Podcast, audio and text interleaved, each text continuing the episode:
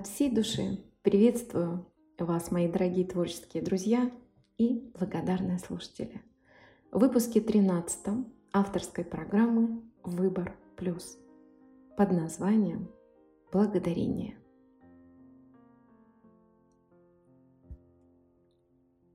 Благодарение часто можно назвать законом благодарности, а его противоположностью будет страх.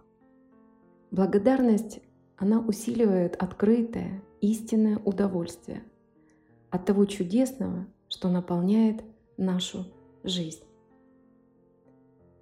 В курсе чудес в одной из книг, изданным Фондом Духовного Мира, говорится, что во Вселенной существует две действующие силы – любовь и страх.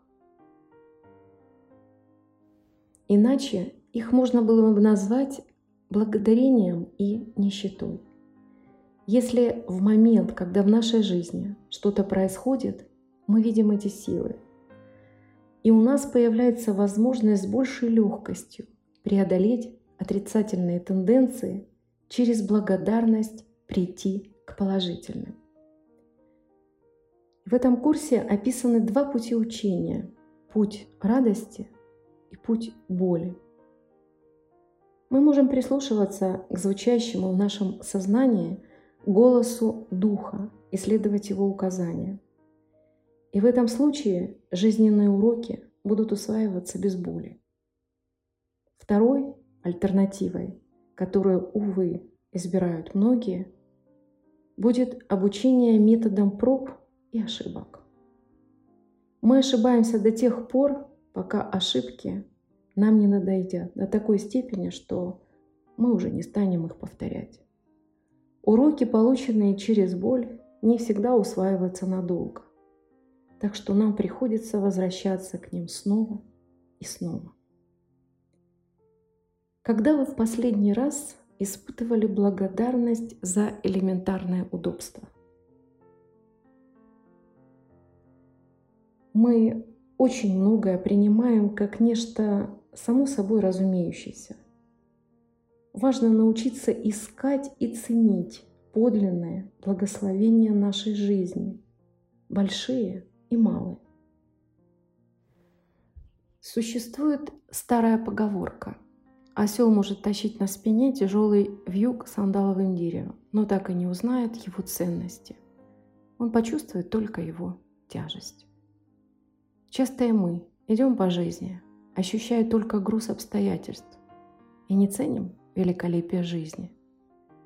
Все потому, что нами владеет хронически негативное отношение ко всему.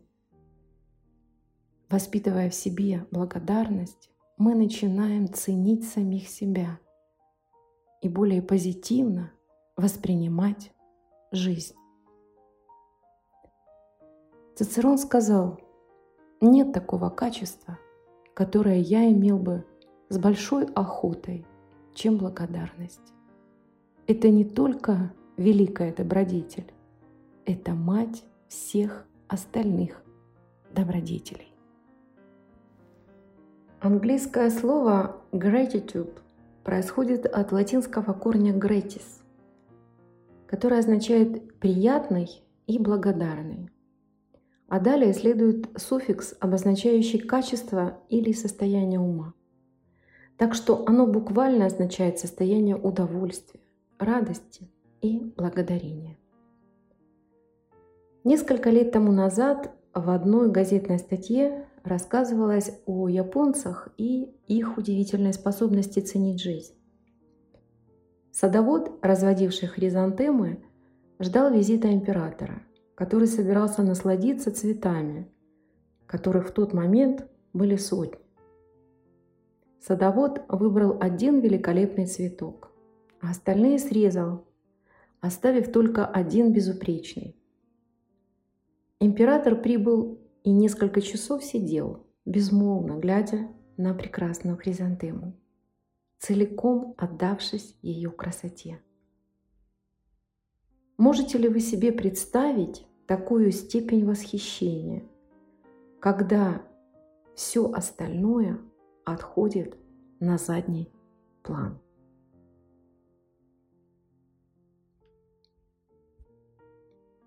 Закон благодарения и благодарности считается тем аспектом Вселенной, который относится к потоку энергии.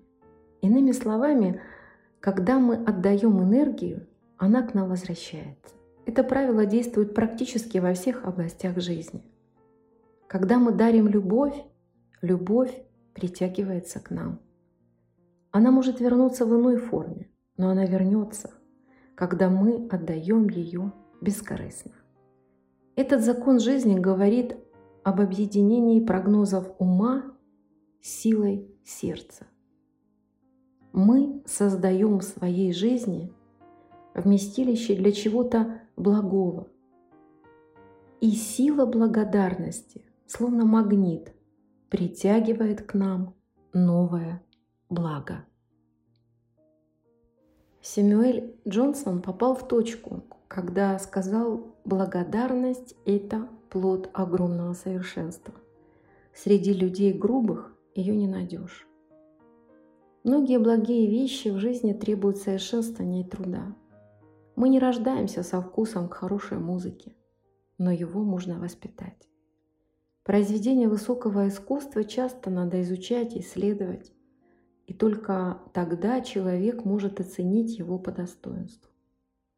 Человек по характеру может быть склонен к резкости, но может работать и вырабатывать в себе такт и внимательность. Одна из моих читательниц мне написала, может ли благодарность быть пассивным чувством? И по моему мнению, нет. Это активное отношение. Надо приносить благодарность. Как мы уже говорили раньше, закон дарения и приобретения звучит так. Давайте и дастся вам. Закон состоит в том, чтобы давать, а потом получать, а не в том, чтобы получать, а уже потом давать. Дарение – это первичное действие. Мы приносим благодарность за то благо, которое уже присутствует в нашем мире. Если ваш дух благодарения слабеет из-за тревог и забот или из-за множества сомнений, давайте попробуем освободиться от этих ограничивающих и стесняющих нас чувств и начнем утверждать должное и правильное решение для той ситуации, в которой мы оказались. Карлс Холмс писал, «Привычка – которую следует вырабатывать всем нам, должна состоять в том, чтобы видеть нечто хорошее в каждом, с кем мы встречаемся. Мы все можем быть щедрыми в нашей оценке. Все будут за это благодарны. Это улучшает отношения между людьми, приносит новое мужество тем, кто оказался в трудном положении – и заставляет каждого проявлять его лучшие качества. Так что щедро хвалите все, что только можно, и вы никогда об этом не пожалеете. Разве высокая оценка окружающих – это не форма благодарения? Есть нечто сильное и жизнедарящее в акте благодарения – это во многом напоминает подзарядку аккумулятора. Открывая свой ум и позволяя своему сердцу пить от радости, мы можем получить новый прилив духовной энергии, которая наполнит наш разум, тело, душу и все наши повседневные дела. Для нашего духа не существует лучшего и более сильного тонизирующего средства, чем благодарение. Когда мы благодарны за то, что уже получили, само отношение благодарности притягивает к нам новое благо. Благодарение подобно мощному магниту, который привлекает к нам друзей, любовь, спокойствие, радость, здоровье, и материальное благосостояние. Да, очень легко приносить благодарение тогда, когда мы щедро одарены здоровьем, удобствами, многочисленными дарами и благоприятным опытом. Но как испытывать благодарность тогда, когда наши дни становятся мрачными, и нам трудно различить наш путь? Этот вопрос, который мы задаем друг другу и самим себе. Но именно в такие моменты благодарение становится особенно важным. Во время темных и тяжелых моментов я в середине дня делаю паузу, сажусь и записываю три вещи, за которые я благодарна. И вот они. Первое – жизнь.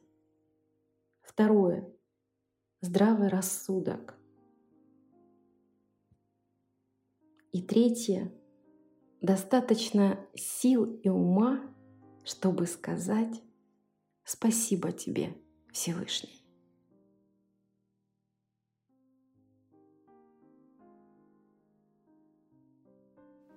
Позвольте, как всегда, закончить свой подкаст моими поэтическими нотами. Благодарения слабеют в этом мире из-за тревог, забот, сомнений. На жизнь свою посмотрим шире. Она полна проблем, волнений. А хочется действительно спросить, как в этой полной мрачной суете Всевышнего за все благодарить? Как свет увидеть в этой пустоте? Быть благодарным в изобилии легко. Хотя и это сложно для невеж богатых. Привычками своими летают высоко, и к благодарности относится предвзято. А бедному душой так не хватает время. Виновных ищет в жизни больше ничего. Одолевая страх, обиды и сомнения, а благодарность чужда для него. А надо Бога нам за все благодарить. За то, что просто с вами мы живем. За близких и родных о здравии молить. Тогда и жизненный мы смысл найдем. Рассвет встречая добрым взглядом, познаем чистоту душевных встреч и скажем каждому – кто с нами рядом. Душевное спасибо, что ты есть.